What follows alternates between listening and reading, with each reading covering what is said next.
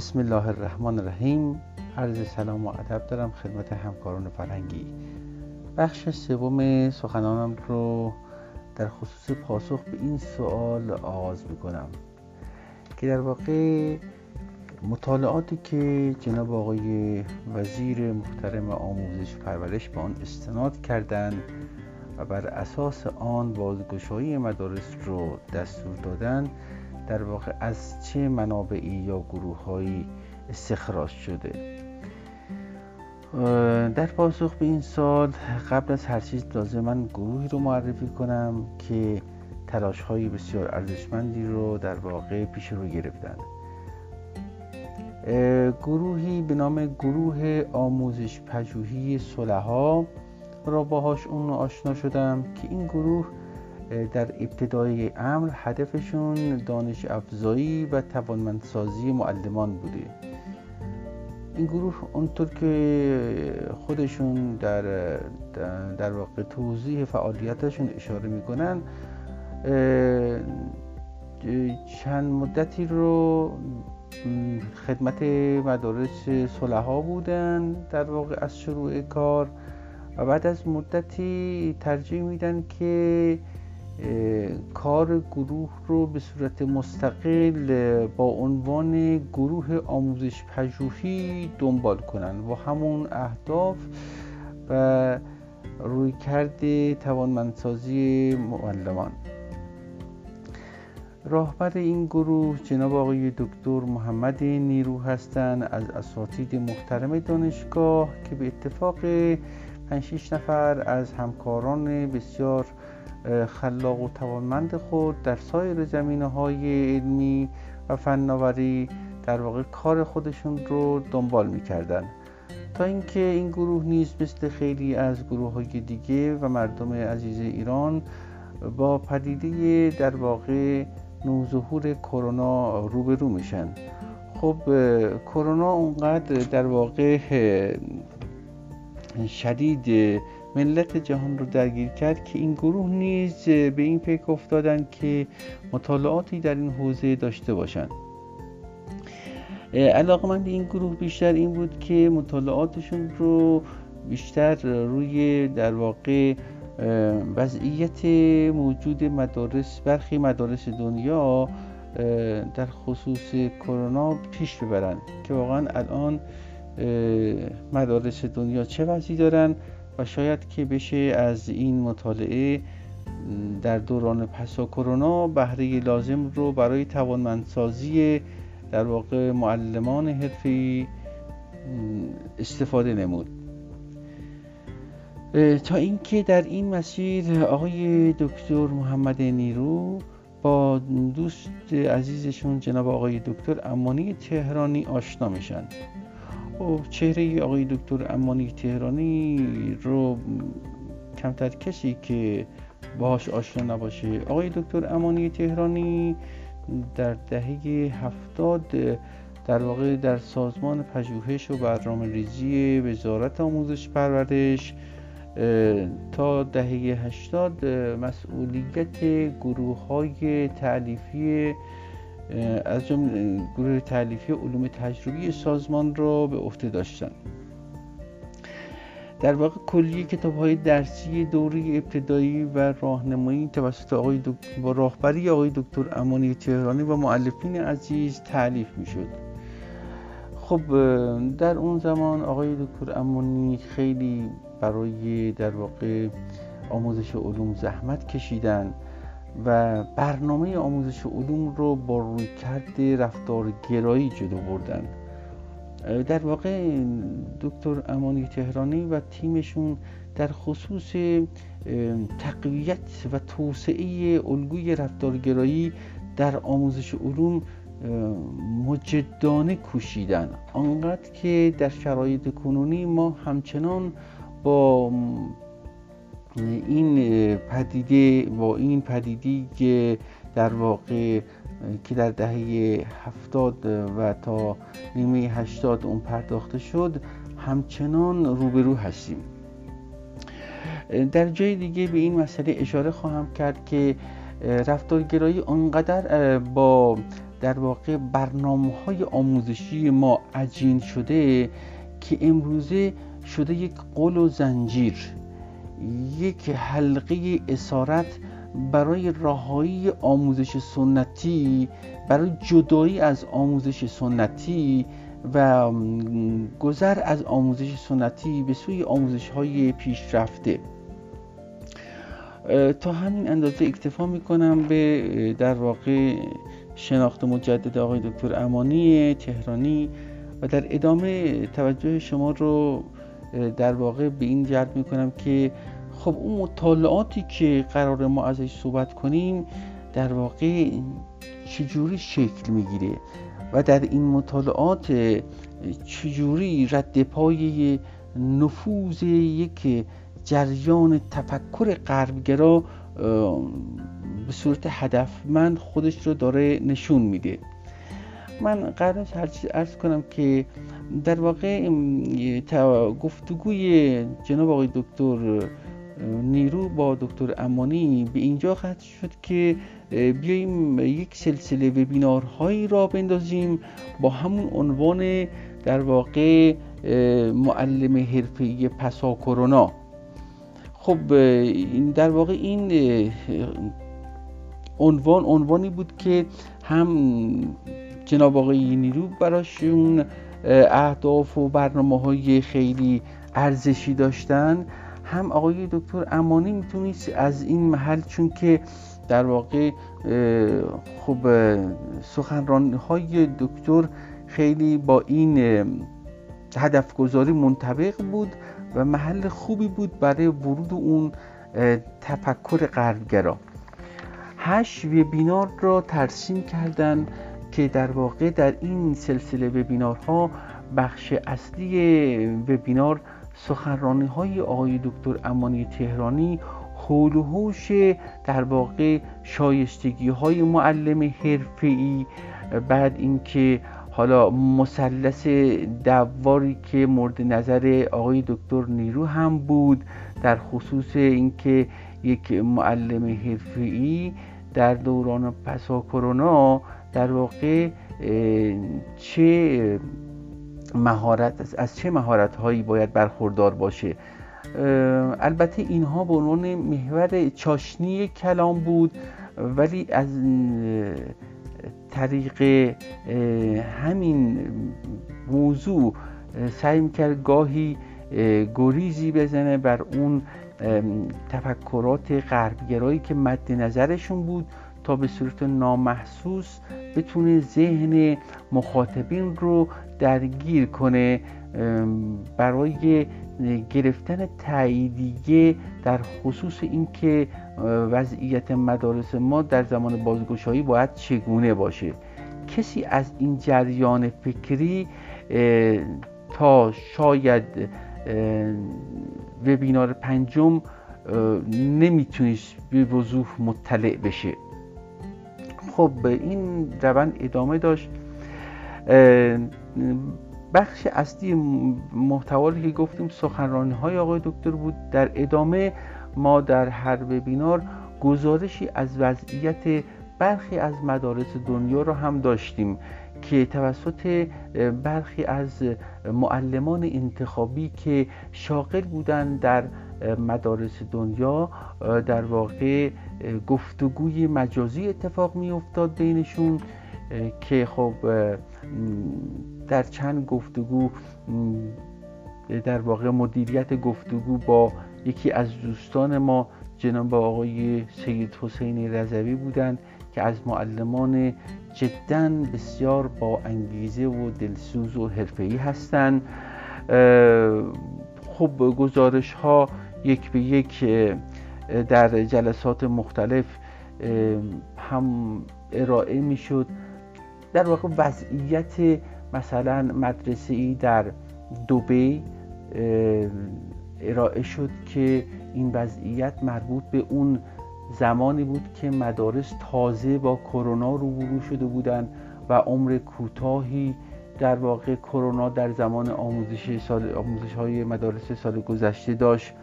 و یا مدرسه در چین انتخاب شده بود که گزارشی از وضعیت مدارس داشت که وقتی مثلا حالا با کرونا روبرو شدن مدرسه دچار چه وضعیتی شد؟ حالا یک زمانی به صورت مجازی کار پیش بردن یه زمانی دیگه ترجیح دادن که مدرسه رو تعطیل کنن کاملا یا اینکه باز برای آزمون هاشون بازگشایی انجام شد به صورت حضوری بچه ها آزمون هاشون رو دادن. خلاصه اون رویه برخورد مدرسه با پدیده کرونا رو داشتن تشریح می‌کردن که تمام این گزارش هایی که از جای جای دنیا دادن در واقع این ویژگی ها را داشت. یک این گزارش ها در واقع نتیجه عملکرد مدارس یاد شده برای یه مقطعی از زمان بود که این مقطع زمان در واقع محدود بوده. یعنی نهایتا دو ماه بوده که این دو ماه اونقدر از جامعیت برخوردار نبوده که قابل استناد بشه. از طرف دیگه این مدارس انتخابی بودن تصادفی نبودن که بر مبنای روش های پژوهشی انتخاب شده باشه یک انتخابی بوده هدفمند که فلانی هست میشناسمش با او هم در واقع یک تماسی بگیرید و گزارشی از وضعیت مدرسه اون کشور رو بگیرید. تعداد مدارس انتخابی در هر کشور به تعداد انگشتان دست هم نمی رسیده من یک تا دو مدرسه رو برای شما یادآوری می کنم که در واقع بهش استناد شده که این باز این محدوده آماری جامعیتی نداره که ما بخوایم در مطالعات خودمون بهشون استناد کنیم. خب این گزارش ها توسط در واقع چند نفر حالا به ویژه چند نفر از دوستانی که برجت مورد اعتماد این کارگروه هستن داره انجام میشه. لذا این برای این گزارش ها یک سری سوالات بسیار ساده مطرح میشه که شما نمونی از گزارشاش هست و می‌تونیم در در کانالی برای شما بارگذاری کردیم. که می‌تونید به اون دست پیدا کنید و خودتون ببینید که چقدر ساده انجام شده. یا غیر از این خدمت شما آرزم که نکات دیگری هست. ببینید یه سری گزارش هایی هم ارائه شد که نتیجه یافته های پژوهشی خود یونسکو بوده. سازمان یونسکو خب پژوهش هایی داشت که البته ما مستقیما به اون پژوهش ها دست نیافتیم بلکه از طریق ترجمه صفحات وب یونسکو دوستان یه سری گزارشی رو به صورت ژورنالی ارائه دادن که آره یونسکو هم این مطالعات رو داشته از این مدارس و در واقع نتیجه یافتهاش اینه که به این شکل کار کردن. بعد اگه بخوایم دقت کنیم ما بر صورت برای استناد کردن به یک مطالعه دقیق باید ببینیم این مطالعه تا چه میزان اعتبار داره به لحاظ روایی از آیا از روایی لازم برخورداره؟ آیا میشه استناد کرد و نتایجش رو تعمین داد؟ خب نکاتی که اینجا مورد توجهه یکی جامعیت نداشتن این یافته هاست.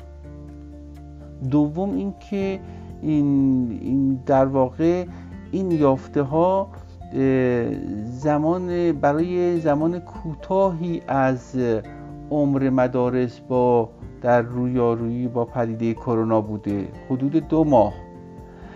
محدود به زمان و مکان مش... مکانهای مشخصی است. دیگه اینکه ببینید کرونا یک اگه به عنوان متغیر در نظر بگیریم این متغیر یک متغیر ثابتی نیست که بتونیم به کنترلش در بیاریم. خود کرونا ویروس کرونا دارای جهش های مختلفی است که ما این رو هر بار شنیدیم که در واقع رفتارش و علائمش و ظواهرش داره تغییر می‌کنه. خب طبیعیه که اثری که کرونا بر مدارس داشته در اون زمان مشخص در واقع قابل استناد و قابل تعمین به زمان فعلی نیست. خیلی از این مسائل از جمله اینکه این گزارش ها کامل تصادفی انتخاب نشده. یک انتخابی بوده که در واقع سوگیری و الحاقات شخصی روش اثر داشته. پس بدین دلیل نمی‌تونه قابل تعمین برای زمان فعلی باشه. خب در ادامه ارز کنم خدمت شما که باید به این نکته پرزیم که خب این گروه با این فعالیتی که در پیش رو گرفتن هشت وبینار رو تونستن مدیریت کنن به خوبی و خوشبختانه آمار بالایی از معلمان هم در این وبینارها همراه شدن. گرچه معلمان فقط در چت می‌تونستن در حد سلام و چند تا تعارف ارائه بدن. خیلی کوتاه برای اینکه بگن که به مخاطبین هم توجه شده گاهی مثلا در هر وبینار اجازه داده می‌شد که یکی دو سوال پرسیده و پاسخ داده بشه. وبینار بیشتر در واقع به شکل سخنرانی پیش رفت. حالا باید باز به این سوال برگردیم که این در واقع رویه نفوذ در واقع این تفکر غربی چگونه بود که نهایتا ما رو به بازکشای مدارس رهنمون کرد. ببینید نکته اینجوری بود که وقتی قراره که در این وبینارها یک مجری مشخصی مثل جناب آقای دکتر محمد نیرو تمرکزشون بر این باشه که برنامه به گونی ارائه شود که بخش عمده کار به شکل سخنرانی توسط آقای دکتر امانی بره جلو. و دکتر امانی هم در واقع حول هوش محور اهداف اهداف مشخصی که حالا بخش اصلیش گفتگو راجع به معلم حرفه‌ای پسا کرونا باشه. اما بخش پنهانش اون الحاقات ذهنی ایشون باشه. کار داره میره جلو. از طرف دیگه معلما هم که در چت نمی‌تونن در واقع اظهار نظری داشته باشن به عبارتی باعث بشن که جهت های جدیدی در سخنرانی پیدا بشه. پس سخنرانی داره به طور ثابت و هدفمند کار خودشو انجام میده. خب از طرف دیگه معلمایی هم که قرار گزارش این کار باشن قرار پیازداغ این جریان باشن. یعنی قراره که اینها به صورت انتخابی و هدفمند باشون تماس گرفته بشه. بعد گزارشی از وضعیت موجود مدرسه مثلا فلان چین رو ارائه بده. خب در واقع اون میشه چی؟ اون میشه در واقع پیازداغ اون ارائه ما. اون معلم نهایتا 7 دقیقه بهشون وقت داده میشه گزارش داده میشه ولی ما میایم از اون گزارش چی استفاده می‌کنیم؟ میگیم خب بر اساس مطالعات انجام شده در واقع ما با ناگزیر به بازگشایی مدارس هستیم برای رسیدن به این در هر وبینار یک سری در واقع نکاتی رو تاکید می‌کنن که آروم آروم جمع حاضر رو به این برسونن که ما ناگزیر به بازگشایی مدارس هستیم. یعنی انگاری که این جمع داره به این می‌رسه. شما اگه سخنرانی ها را یک بار از اول تا آخر گوش کنید ببینید که آقای دکتر امانی تهرانی خیلی دقیق و حساب شده در جای خود. از جملاتی استفاده می‌کنه که آروم آروم برسه به این که باید مدرسه باز بشه. این هدفگیری می‌رسه به جایی که در هفتمین وبینار ایشون میگن که ببینید مدارس ژاپن رو. خب مدارس ژاپن معیار مناسبیه به نظر شما؟ ببینید بارها متخصصان عزیز ما در سایر زمینه های آموزشی اومدن سخنرانی های مختلفی داشتن مثلا از جمله آقای دکتر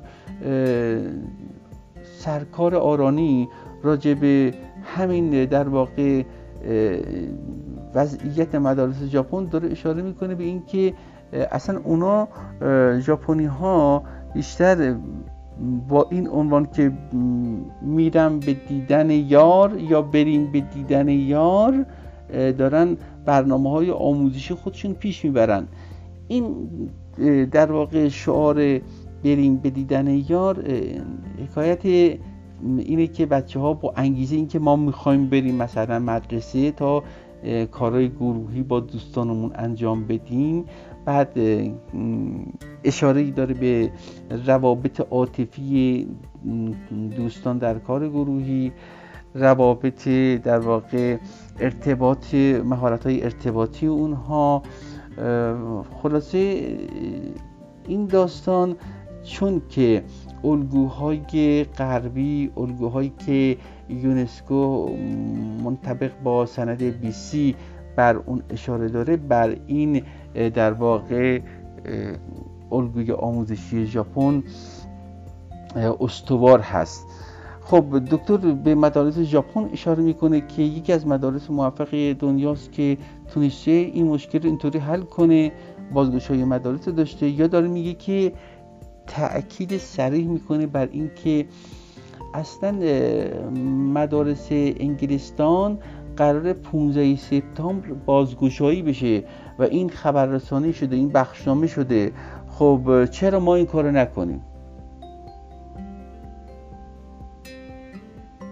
دقیقا تفکر غربی مستقیم داره بروز ظهور می‌کنه. بدونی که کسی اجازه در واقع صحبت داشته باشه اجازه اظهار نظر داشته باشه. بگه که آقا این چرا ما باید مثلا حالا این دو کشور رو در پایان تحقیقاتی گفتگوها و فعالیت های این هفت بینار حالا به اینجا برسیم؟ این یعنی چی؟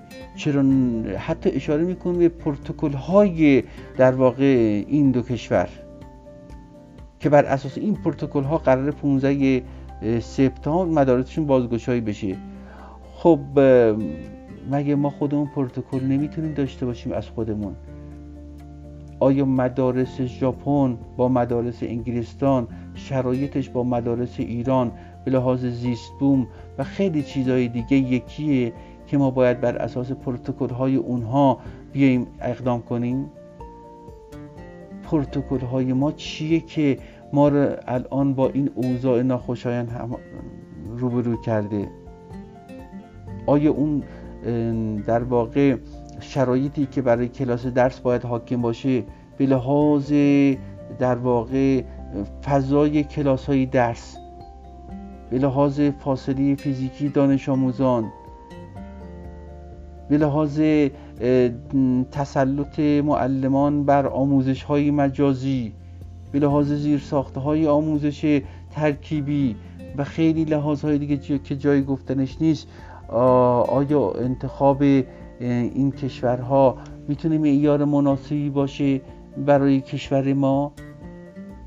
و خیلی از سوالات دیگری که من در ویس بعدی خواهم پرسید. موفق باشید. خدا حافظ شما.